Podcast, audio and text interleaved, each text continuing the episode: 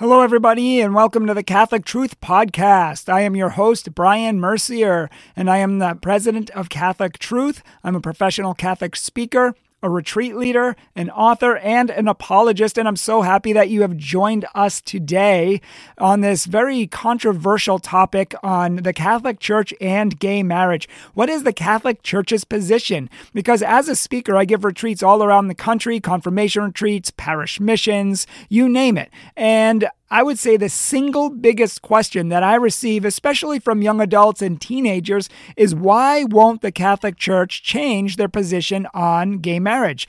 Why doesn't the Catholic Church like gays? Why does the Catholic Church hate gays? Or even if they do love gays, you know, they claim to love all people, including gay people, then why can't they get married? I mean, after all, if two people truly love each other, why shouldn't they be allowed to marry? Everybody else is allowed to marry, so it's not fair that they don't get to. So these questions about why people with same-sex attraction can't get married or transgender questions are some of the most frequently asked questions that we receive. And so we're going to be answering this question, especially in light of the Pope's most recent statements about civil unions and homosexuality and other things. It's making people have a lot of questions. And so to clear the air and just to state once and for all what the Catholic Church teaches about homosexuality and gay marriage, so-called, this is what this podcast is going to be about.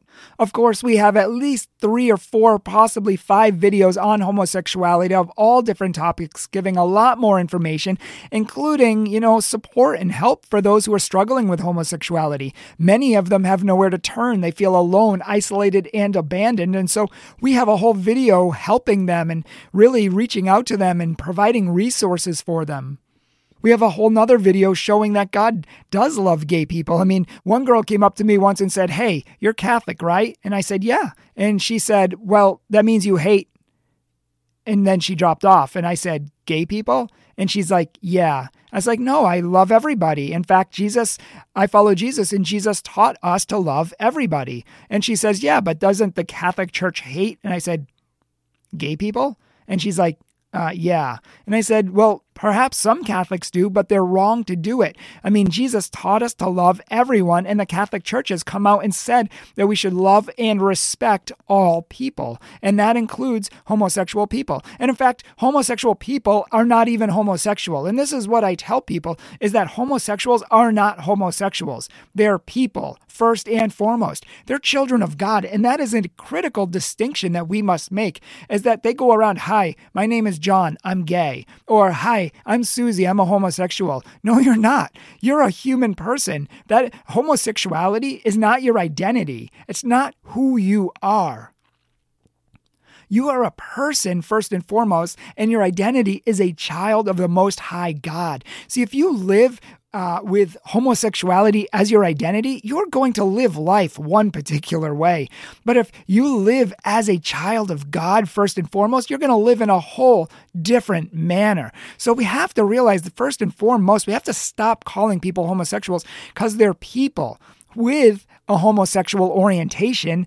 I happen to be a person with a heterosexual orientation, but we're all people, all loved by God, all infinitely desired by God, and God wants a relationship with all of us. So even before we open up this topic, I think that principle foundation needs to be laid.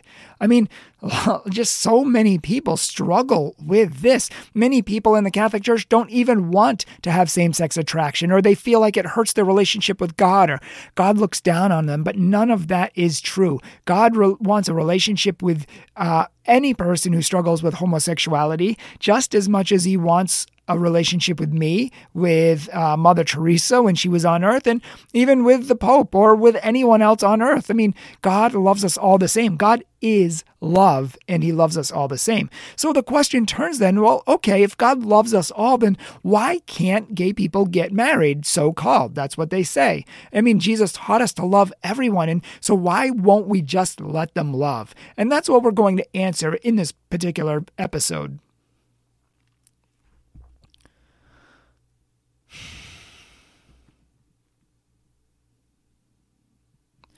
The first thing we need to realize is that marriage is God's design. Man didn't invent it. We didn't make it up. We didn't invent sex. I mean, God made these things. So we have to use them according to his plan, his purposes, and his design. We have to remember that marriage is something. It's not whatever we want it to be or whatever we choose to define it as. It actually is something. It's an institution designed by God with a meaning and a purpose. And today, nowadays, 2020, people have wanted to redefine marriage to include not just a man and a woman, which it has been since the beginning of the world, since the beginning of the foundation of the world. God made marriage between a man and a woman, and that is even represented in our body parts. I mean, as Chris West once said, that if you are in the shower by yourself and you're a guy and you look down and you see that part, or you're a woman in the shower and you look down and you see those parts, you're like, those are weird. Why do I even have those? Like, let's say you're the only person on earth and you look down and you're like, why do I have those? But when you see someone of the opposite sex, it begins to make sense because our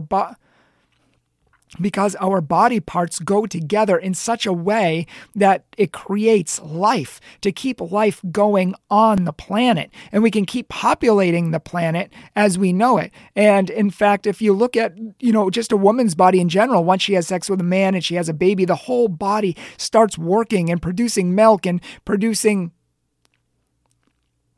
antibodies and all of these other things that will protect and create and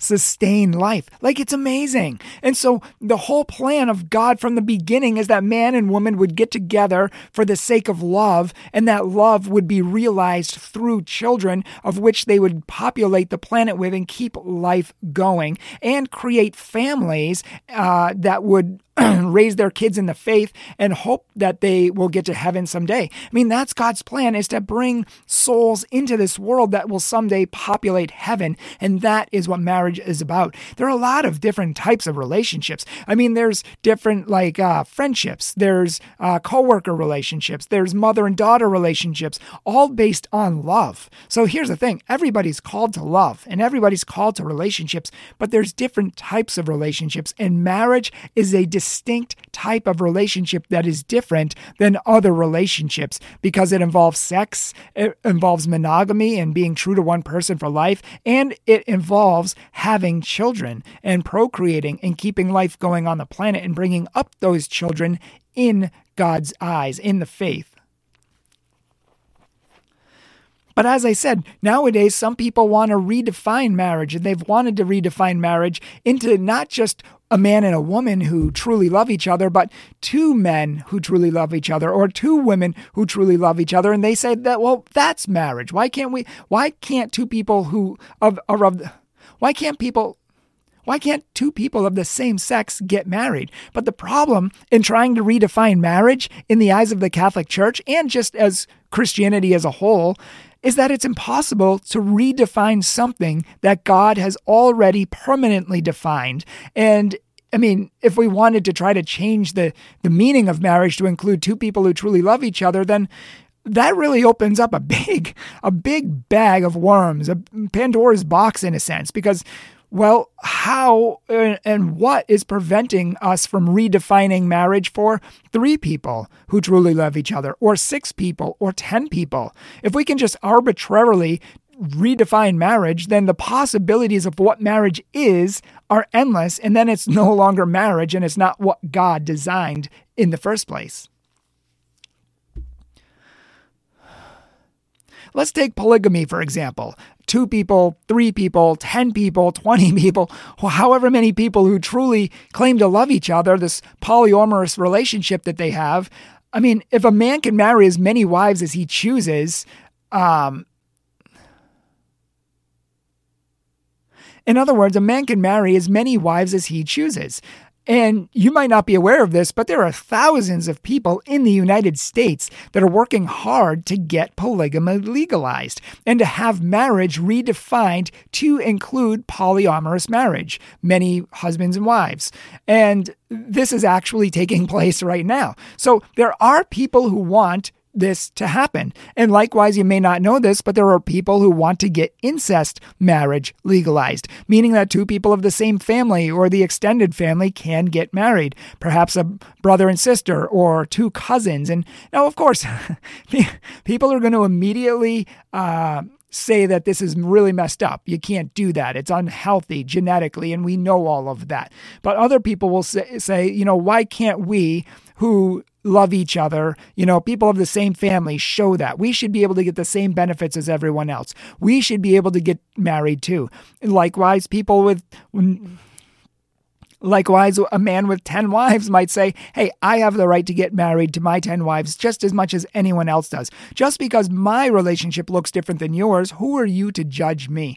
And we can see the kind of rhetoric that people use, that if you disagree with what they want, even though they're disagreeing about what marriage actually is, then they will attack you. And still worse, there are actually people in this country, sadly, who want to legalize animal marriage. Now, people will immediately be repulsed by this and say, okay, well, that's obviously wrong. How can you compare animal marriage to homosexual marriage? I mean, they're two completely different things. One's with an animal. And these people will say, well, who are you to judge? You know, who are you to judge me? I'm a human. And how can you judge who I want to marry? If I love my animal, why can't I marry it? If I love my animal and my animal loves me and we have a great relationship, why shouldn't I get the benefits that everyone else does? And there are people who are saying this, and they're saying that homosexual persons are discriminating against them because their relationship is different or somehow less. And they're discriminating the same way that heterosexuals supposedly discriminate against them.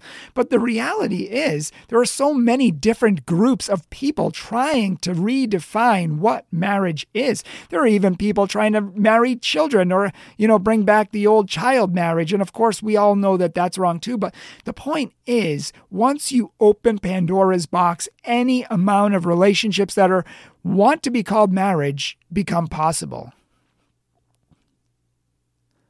And once you allow the redefinition of marriage, then almost anything could be included in so-called marriage. But the Catholic Church states that this is not possible, and none of their... These people might truly love each other. They might have an authentic relationship, but love is not the only defining.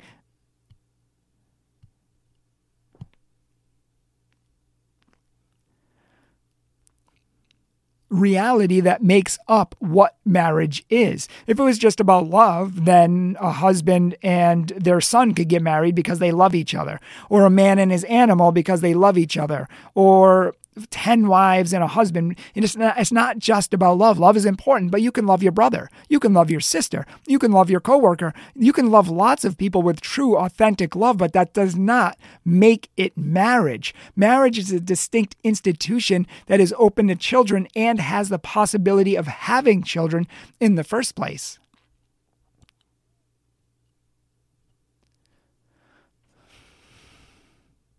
So just to be clear and just to summarize all this, the Catholic Church is not against people of same-sex attraction, and they're not trying to discriminate against them in any way. It's the Church, in fact, that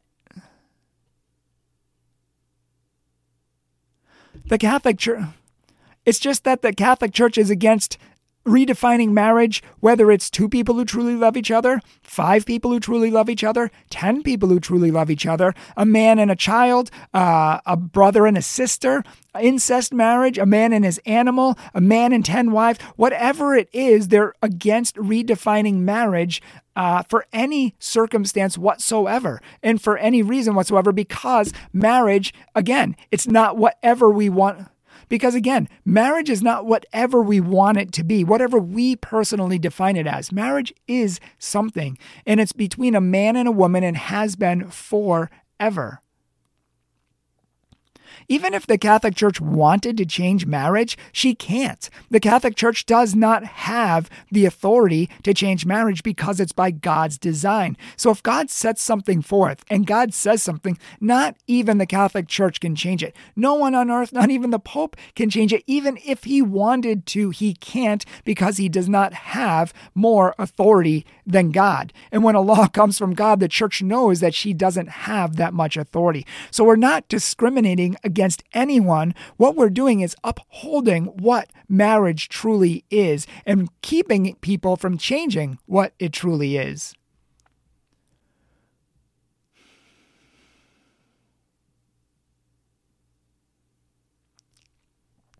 Think about this for a second. The first two people on earth were Adam and Eve. But let's say that they were two men. Let's say that two men somehow were created. What would happen? And I always ask people this question. What would happen? The answer is humanity, as we know it, human beings, Homo sapiens, would go extinct because two men cannot procreate. If two women were the first two people on earth, it would be the same thing because they cannot procreate. We would immediately go extinct.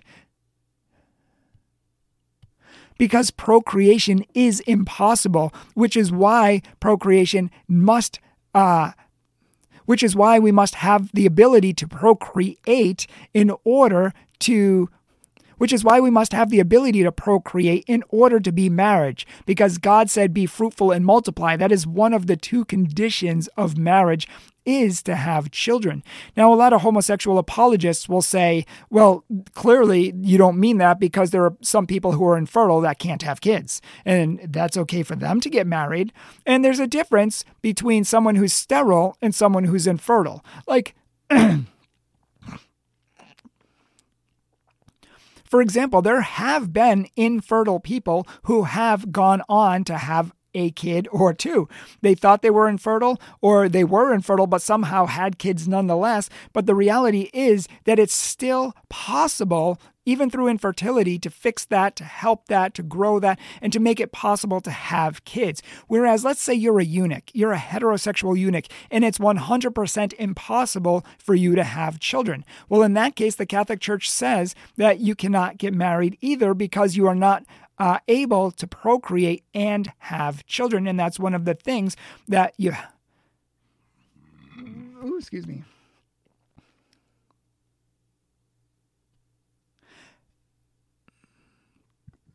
And that is one of the defining distinctions that make marriage marriage.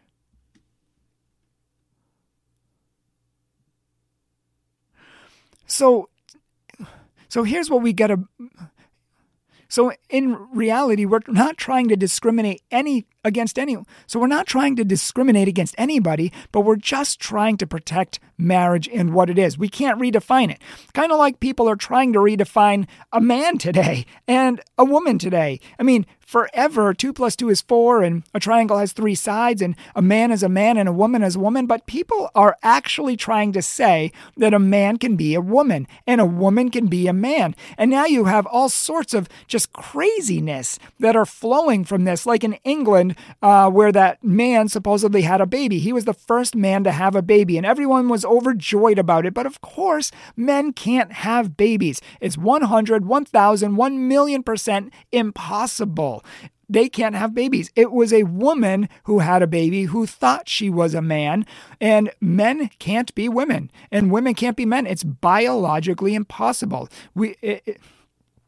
And so it's not surprising that people are going to want to try to change other things that are permanent as well. That can't change. But the Catholic Church, despite all of her current problems right now and the mess that she's in, has been guided by Jesus Christ, the eternal God, for 2,000 years. And the Catholic Church has been the moral authority protecting the message and the truth that has been handed on to us from Jesus Christ for 2,000 years. It's not always fun. It's not always popular. It's not always in style, but the Catholic Church protects the truth. And even if the Pope misspeaks, or he gives a personal opinion, which he often does, that might even seem to contradict the Catholic faith or go against Jesus, his personal opinions do not matter because truth doesn't change. Jesus doesn't change. The Catholic faith and doctrine doesn't change. So even if the Pope disagreed with the Catholic doctrine or Catholic dogma, the Pope is wrong, and the truth can't change. And that's all that we're saying. So everybody on this earth, they're made for love. They're made to love and be loved, first and foremost by God. And if you read the book, Why I Do Not Call Myself Gay by Daniel Mattson, it's his story about how he has struggled with homosexuality and how he has found more peace and more love and more joy with Jesus Christ and the Catholic faith than he ever found in his years of homosexuality and sleeping around and such. Because only Jesus Christ can fill the void in our hearts. Only He can give us the peace and the joy and the love that we need. So many people think you have to have a relationship for that. You have to get married for that. That is not true. The only thing we need is Jesus. And look at those nuns. Look up the Dominican nuns and how happy they are, joyful they are. They've given up marriage. They've renounced it to give their lives to Christ, and they are happier than most people on the face of this earth. Same thing with the Franciscan sisters or the Franciscan friars of the renewal. They're such balls of joy, even though they don't date and don't have sex and don't get married, because, and for the record, we're not going to be getting married in heaven either or having sex. So if you need sex and relationships to be happy, then you are going to be miserable for all eternity. The reality is that God loves us, that God is going to fill our lives. And if you struggle with homosexuality, you're called to first and foremost take relationship with God, to take Him into your life and to make Him first and foremost. Give Him your love, give Him your sexuality, give Him your desires, and give Him your cross, because this isn't easy. It's not going to be easy. And we're not going to pretend, oh, you should just give it up to Jesus, because that's easier said than done. It's hard, but Christ is going to walk with you. Second, every person with same-sex attraction is going to be Lastly, every person with same-sex attraction is called to love and be loved. They might not love in marriage and they might not have sex, and priests don't have sex, paraplegics don't have sex. There are many people who have worse crosses on this earth. I mean, how can you imagine being paralyzed for life?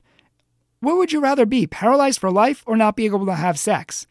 I mean, so many people have worse crosses than us, and we need to realize that. But the reality is you are called to be loved and to love others, but it's just not called to the same romantic love or even to a romantic love that married couples have or that heterosexuals have. But you are called to love even other guys, a really deep brotherly friendship love. Some of my greatest friendships and deepest loves were guys that I knew in college that we were so close to each other. We used to just hang out with each other all the time, put our heads on each other's shoulders, nothing gay about it. But we were so close to each other as brothers in Christ that we really loved each other, truly loved each other as brothers, as men. And it was a healthy, holy love. And that's what we're called to. Maybe not the romantic love that heterosexuals have or that married couples have, but we are all called to have deep friendships, deep brotherly relationships, sisterly relationships if you are a woman, but we're all called to have deep relationships. And I